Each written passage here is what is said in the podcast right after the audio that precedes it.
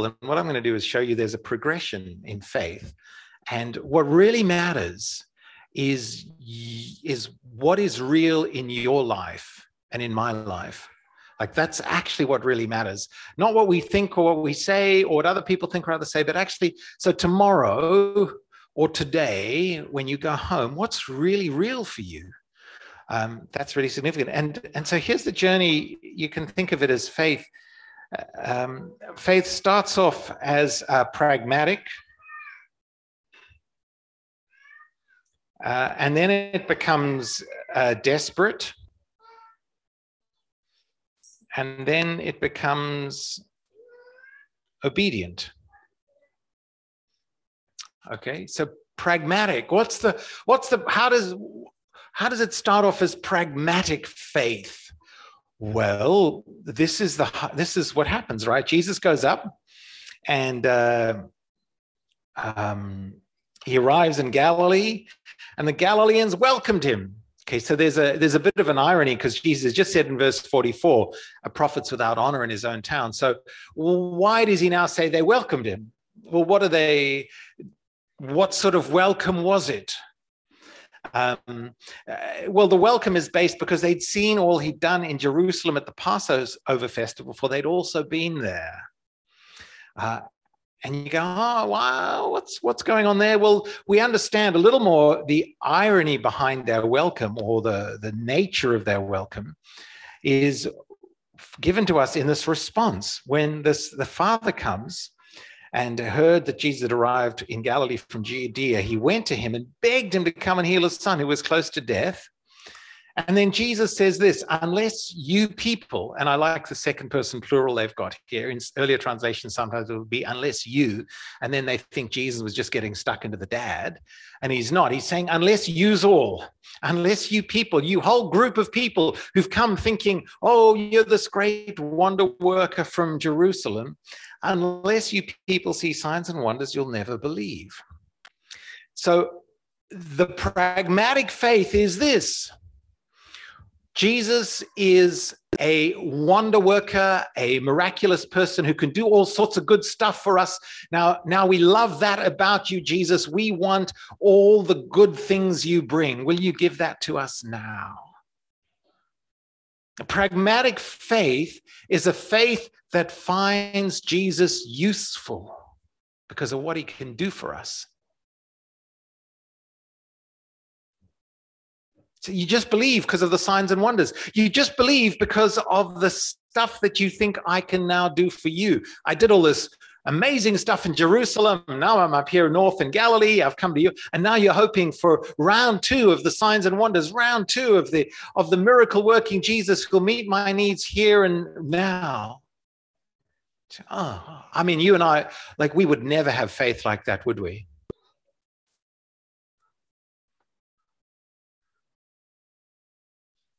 Never. Except always. That's sort of how we all start, isn't it? I mean, we all start our journey with God in some way, going, I need the good things that God will give me. Maybe you start your journey of faith by, by well, what is finding God useful? You know, there's that old saying, um, there's no such thing as an atheist in a foxhole. This was a comment from First World War. You know, whenever when you're about to die, everyone's crying out to God. Okay, so in the foxhole, when you're a soldier, you find God useful. Please help me. That's real faith. It's just not perhaps all the sort of faith we'd want. It's what you see in a current war in Ukraine with the Russian invasion of Ukraine. You've got Patriarch Kirill on the Russian Orthodox Church blessing all the Russian invaders and saying, hey, you guys, if you die in this war, you'll go straight to heaven. Sounds like another religion we hear about. Um, co opting, making God useful in, to, to serve your own interests. For Putin and Kirill, it's the interests of a sort of Russo Christo nationalism and then of course you see the Ukrainians. There's this beautiful footage of uh, you in, in, the Ukrainians, where the Ukrainian Defense Force chaplain is um, uh, anointing all the uh, Ukrainian soldiers with uh, oil. They're, they're just you know standing next to their armored vehicles, about to go into battle, and the chaplain's there anointing with oil and paint and praying for them. So go, well, that's you're trying to find God. Will you keep me alive? I find God useful here. You see that in uh, any time our faith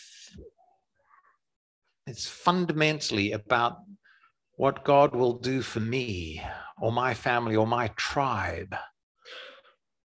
It's a good starting point, but it's not enough. Jesus, Jesus says that it's that's all you want. Now, if that's all you want from God, that's all you might get from God. But God wants to give us so much more than that. God wants to give us more than just presents. And I'll tell you what it's like if you if you change gears and you think about this faith. It's a very childlike faith at one level. What a, but but it's it's not if you're a parent and all your kid ever wants from you is gifts. the kid doesn't love you but just loves the presents that you give it. That's not real love, is it? It's kind of it's okay. I'm glad that my kid is grateful for the things I give it but what you really want is a whole lot more than that. What you want your kid to do is to love you for you, not you for the gifts you give the kid. Right? Um, so pragmatic faith, eh, like that, we, there's a bit of that in all of us. Lord, what'll you do for me? Um, but the pragmatic faith, what I love here is um, the royal official and he's a Jewish guy. He he has what I've called a desperate faith as well. He's walked a long way. He's heard of Jesus. He's come to Jesus. And sure, he has that pragmatic faith element, but there is there is a desperation about his need that he comes to Jesus.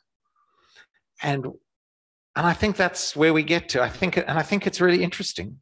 He went to him. When this man heard that Jesus had arrived in Galilee from Judea, he went to him and he begged him to come and heal his son. Because it's just, I mean, desperate. And you can imagine that, can't you? If you've got a kid who's dying, I can't imagine anything worse. Uh, and he's just desperate. And what's so fascinating about Jesus is he gets stuck into them all at their level of pragmatic faith. And and the official doesn't stop his in his desperation. Look at verse 49. The royal he keeps going. He says, Sir, come down before my child dies. I don't know. There's just something so unbelievably human in that. He says, I'm not going to argue theology with you, Jesus. I'm not going to, yeah, maybe I had pragmatic faith. Maybe I just want a miracle worker. But actually, Jesus, I just want my kid to live. Won't you come and heal my kid? And he's desperate. And I think in our journey of faith, I think there's, um, hmm, when we get to the point where we know that only God can actually intervene and change the situation. It gives our prayer, our faith and our prayers a desperation that Jesus responds to. Like it's interesting, isn't it? He he's just told them, he's just sort of rebuked the guy and all those around him, and then he still meets his needs. It's a desperation, and uh, and what he's responding to is prayer. I mean, what the what this guy is doing, the royal official is doing, is he's praying, isn't he? That's just prayer. We sometimes think prayer has to be some sort of close your eyes, bow your head, some sort of weird spiritual thing. And, and I mean, one level it is weird and spiritual, but actually prayer is just talking to God. And that's what this guy does is he just talks to God. He just says to Jesus, just desperate and he won't give up. And Jesus responds to his human need. Um, um, why, are, why are our prayers so weak and feeble? Well, I think because often our prayers don't get much beyond pragmatic faith, asking for things, and we haven't moved to desperate faith. And the reason most of us haven't moved to desperate faith is because most of our lives we don't we aren't desperate for God because most of our lives are pretty well organized and pretty sorted and like I don't really need what do you really need God for unless your kid gets cancer or someone you know gets cancer. Most of us our lives are so comfortable. And look at one level I'm a, that is a great blessing from God. Don't get me wrong. I'm not like let's not wish tragedy upon us. Uh, it's wonderful, but what it does for us, our engagement with God, is it can just make it very hard to get beyond just the pragmatic, transactional, tokenistic prayer. I want God just to bless me and you know sprinkle a bit of spiritual blessing on top of my middle class materialist life to the kind of faith that deeply engages God, that has this profound personal encounter with Jesus. Uh, when I was involved, uh, well, one, one of the things I most loved about being involved with the International Justice Mission, um, and I remember hearing the guy, there was a one of the key theological sort of leaders behind IJM. He made made this comment about prayer, and he said, if your prayer life is kind of boring, or you're not motivated to pray, well, it's it's because you're not praying for things that can only be changed by the act of God. Like if your biggest and he was he was having a go at sort of American culture, and he said, if your biggest prayer need is asking God to guide you uh, about the choice of tiles for your fourth kitchen renovation. Oh Lord, what should I have? and I did what sort of t- what pick a two different kinds of tiles. I don't know a a white tile and a slightly different white tile for the fourth. If that's your biggest need, no wonder your prayer life is going to be pretty uh-huh, because I mean you can just solve that, right? Pay an interior designer. Don't renovate the stupid kitchen. You know, like there's a lot of ways you can solve it. But if you look at like with IJM would say 50 million people in some form of modern day slavery, how on earth is that going to ever be solved? Well, only by an act of God. You got to pray.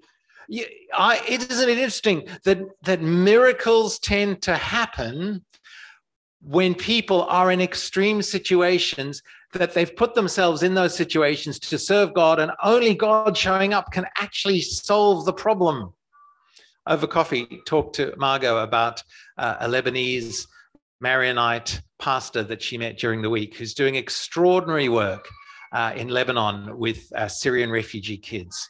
And the stories of miracles that, that turn up, of God showing up, because no one, there's nowhere else to turn. Now, I don't know what you what we do with that, apart from, I don't know, I don't know. What do you do with that? Like, because you don't want to wish desperation on anyone. But at the same time, we all know that without that level of desperation, our faith eh, really doesn't grow that much. I mean, most of us grow when we have to really, really, truly turn to God. I know, that's interesting, isn't it? We can talk about that in a little while. And Brian's taking the kids out. What a what a champion, hey. Okay. Um, desperate faith then leads to obedient faith. Obedient faith. You see, this is what he says, and it's quite profound. I, I, you know, when you've read, maybe you've read the Bible a lot, you've read a passage over and over again, and it's, it's never really struck you. This verse, I must have read I don't know, lots. But it didn't, the power of it didn't really strike me until this week. I started thinking about, well, what does this really mean for me and for you? is The man took Jesus at his word and departed. So obedient faith has two forms. You actually you, you take Jesus at his word. You trust him that what he says is a description of what is and what will be, and then you act on it. That's it. Um, and then you act on it. So this got me thinking. I thought, this is what I thought to myself. I thought, Mark, are you actually a Christian? It got me thinking about when Jordan Peterson was here last time. I don't know if, what you think or feel about Jordan Peterson. You may not even know who he is. So, Peterson is a fascinating man, and he was asked. He keeps getting asked. You know, Jordan Peterson, are you Jordan? Are you? Do you believe in God? Are you a Christian? And he, he, he, he says his answer, and I think he's moved on this, but his answer historically for a long time has been I, I try to live as though there is a God. And then when, you, when he's pushed, he would say, I won't say I believe in God because that is such a huge claim that if you look at my life, you would say my life is not lived as though I actually believe in God. There's such it's such a big claim. Like if you really believe in God, it changes everything. And so Peterson says, I'm not going to claim that for myself because my life clearly doesn't, it, I just clearly don't at so many levels in terms of my actions. And I thought to myself as I read this little passage, I was having a Jordan Peterson channeling channeling this Jewish official moment and I thought, to, how am I, do I do I have obedient faith, Lord? That's interesting, isn't it? Like, to what extent am I still stuck at a pragmatic faith? To what extent can I actually I take Jesus at his word? I take Jesus at his word, and then I act on it. Like I can't just listen to it, but I've got to live as though it's true. You go, wow. I don't know if you feel the force of that. Many years ago, uh, when I was at university, how they used to induce guilt in us in the Christian group I was part of, in a way that I'm trying to induce guilt in us now, and feelings of great inadequacy was by saying,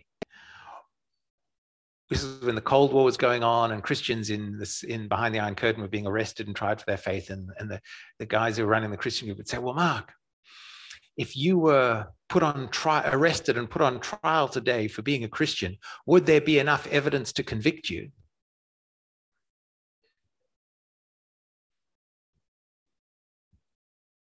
Andrew Thorburn found the answer to that. you don't need a lot of evidence in the current court of public opinion. But that was an interesting question. So I wondered, I got thinking to myself, well, what does it mean to take Jesus at his word? Where do we find Jesus? And, and what is it like? How, how do, and then what is Jesus saying to you and to me? And, and then what should I do in response to it? So uh, here's a question How does Jesus speak to you today? if I said to you, take Jesus at his word, like, go, like as a church, let's take Jesus at his word. What do you think that actually, where does Jesus speak to us? In the Bible, in scripture, first and foremost, eh, the Bible is the place where you turn to find the reality of Jesus' instruction for us, right? Um, I was listening to uh, a lecture by Dallas Willard on one of these topics, and he said, Do you know there is no problem in your life that you will encounter that if you take Jesus at his word and do as he says from the inside out, that you will not be able to solve? Let's think about that. This is a guy who then went on and died from pancreatic cancer and he was not perfect, but as a tenured professor of philosophy, he'd spent his life uh, lecturing and in ministry and studying scripture and living uh, an extraordinarily close life with Jesus. There's nothing, there's no problem you'll encounter with life in life that if you take Jesus at his word and you live it out from the inside out, that you won't be able to solve. You go, oh, that's pretty significant, hey? That's pretty huge. Now, our problem is we don't think Jesus, we often don't think Jesus is that smart. Like he had some good advice back then. Right? But but like really should I tr- take Jesus at his word today? Hey, that's tough. So, so we we don't. And then we just stick at pragmatic and desperate faith. So pragmatic faith keeps ticking along. And then when the wheels fall off, we get all desperate. But actually, what Jesus wants to do is invite us as a, as a daily exercise into a life of deep, interactive, obedient faith. So I'll, let me give you an example of what Jesus says to us. Here's a word from Jesus to you and to me that's at the absolute center of his message. The center of the gospel, the, the, word that Jesus says is the kingdom of God is here and available to you to enter and live in now. Your faith is not about getting into heaven at some point in the future. The Christian life is about living in heaven now, getting heaven into you now in your experience. Another way of putting that is the essence of our faith, of an obedient faith, is that we are able to live in an intimate, interactive, day by day, moment by moment experience of God, Father, Son, and Spirit now. Let me put it another way. What is when when in John 3 it says Jesus is the savior of the world, and it says we need it um, for God so loved the world that whoever believes in him, okay, whoever trusts him will not perish. Okay, so when you, what does that verse mean in this context? how we often read it as in our culture is, oh, I trust Jesus back then that he did this stuff back then. And somehow I trust that. And then I sort of muddle through here. And if I trust that, then at some point in the future, I'll go to heaven. I'll be forgiven and I'll go to heaven, right? I mean, that's, I, I actually think a better reading of scripture is you don't trust Jesus in the past, you trust Jesus now. If you trust Jesus now to guide you and to work with you and to shape you and to change you, if you trust Jesus in your current, present, lived experience, moment by moment, day by day, then you will be saved. I.e., you'll live in the kingdom of the heavens. You'll know the reality of God in your life. You'll know Jesus in your life.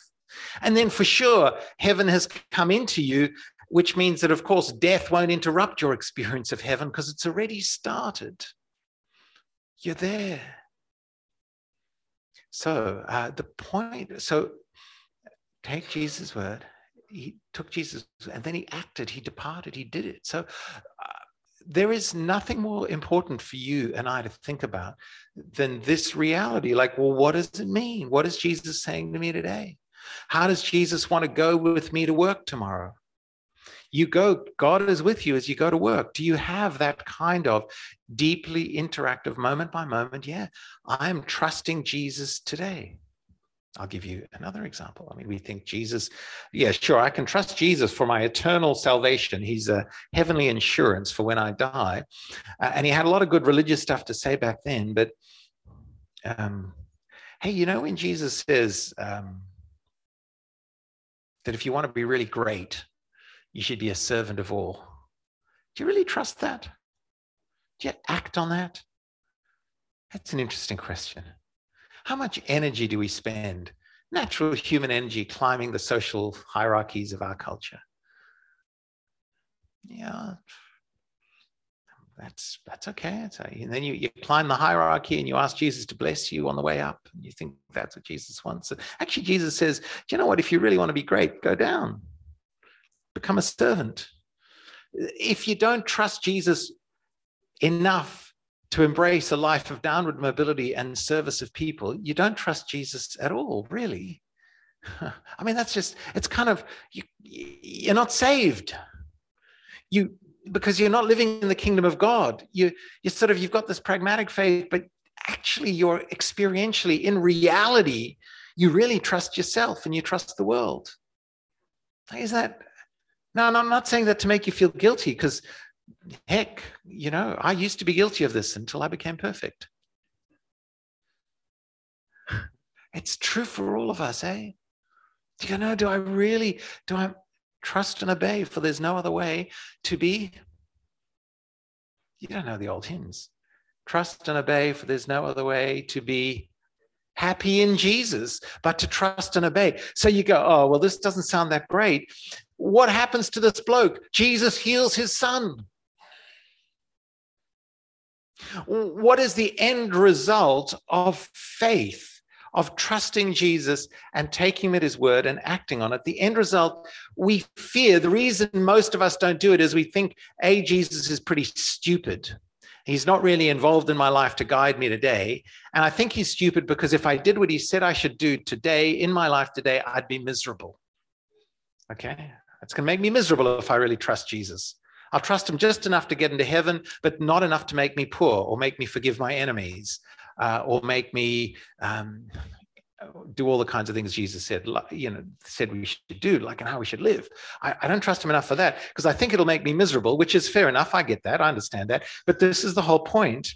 Um, of this, verse 31, the end of John's gospel, these things are written that you may believe that Jesus is the Messiah, the Son of God, and that by believing you may have life life in his name. So, this is the whole point of Jesus coming that when we live interactively with him in the kingdom of heavens, taking him at his word, then acting on it as best we're able over the course of our lives, that is the path to genuine human flourishing, to life. Life. It's good. It's a better vision of life, a better way to live than anything our culture has to offer. Like that's that's the that's the binary choice you and I make have to make. Do I trust Jesus to give me life or do I trust myself or our culture to give me life? Like it's just that's the choice. It's very very very very very clear cut. And guess what? It's a choice we have to make day by day, moment by moment and you discover, oh, geez, I've been thinking that living for myself, I'm back in the, I'm, oh, gee, forgive me. And then Jesus goes, yeah, come on, the kingdom of heaven's open even to miserable middle class religious sinners like you. So come on, let's go again. Let's let's train ourselves to live a life in obedience to Jesus from the inside out. It's life. Life in his name. Now, you might say, ah, oh, Mark. But you know, the officials and those guys, they saw Jesus. So it was easier for them to do it. Have you ever thought that? Like, but I don't see Jesus, right? Like, hang on, hello. There used to be a, you know, there's a Far Side cartoon that said, you know, I found Jesus. He was, you know, hiding behind the sofa. Um, where is Jesus now? And you might say, well, I can't see him. If only I could see Jesus, then I could have this kind of faith.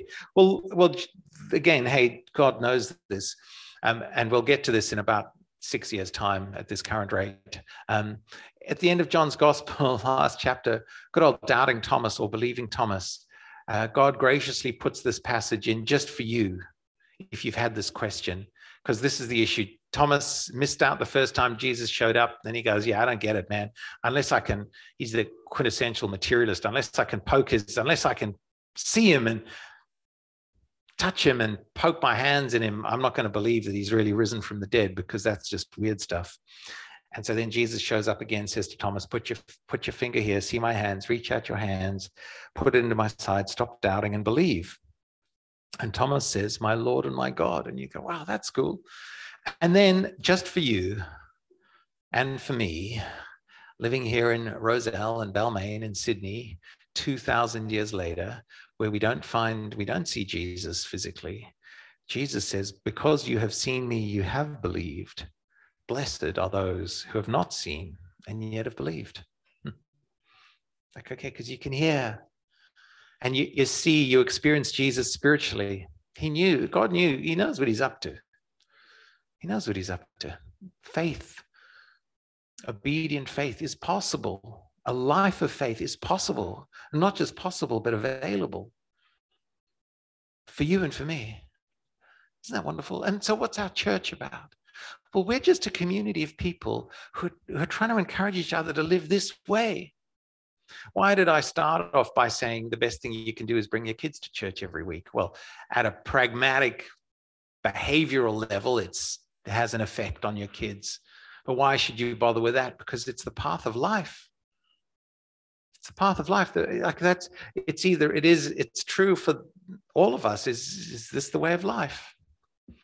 Like what what could be better for your children than to never know a moment where they are not living interactively in the presence of Jesus, where they can know his comfort and his love and his guidance, and they can shape all their responses on the basis of how he sees the world.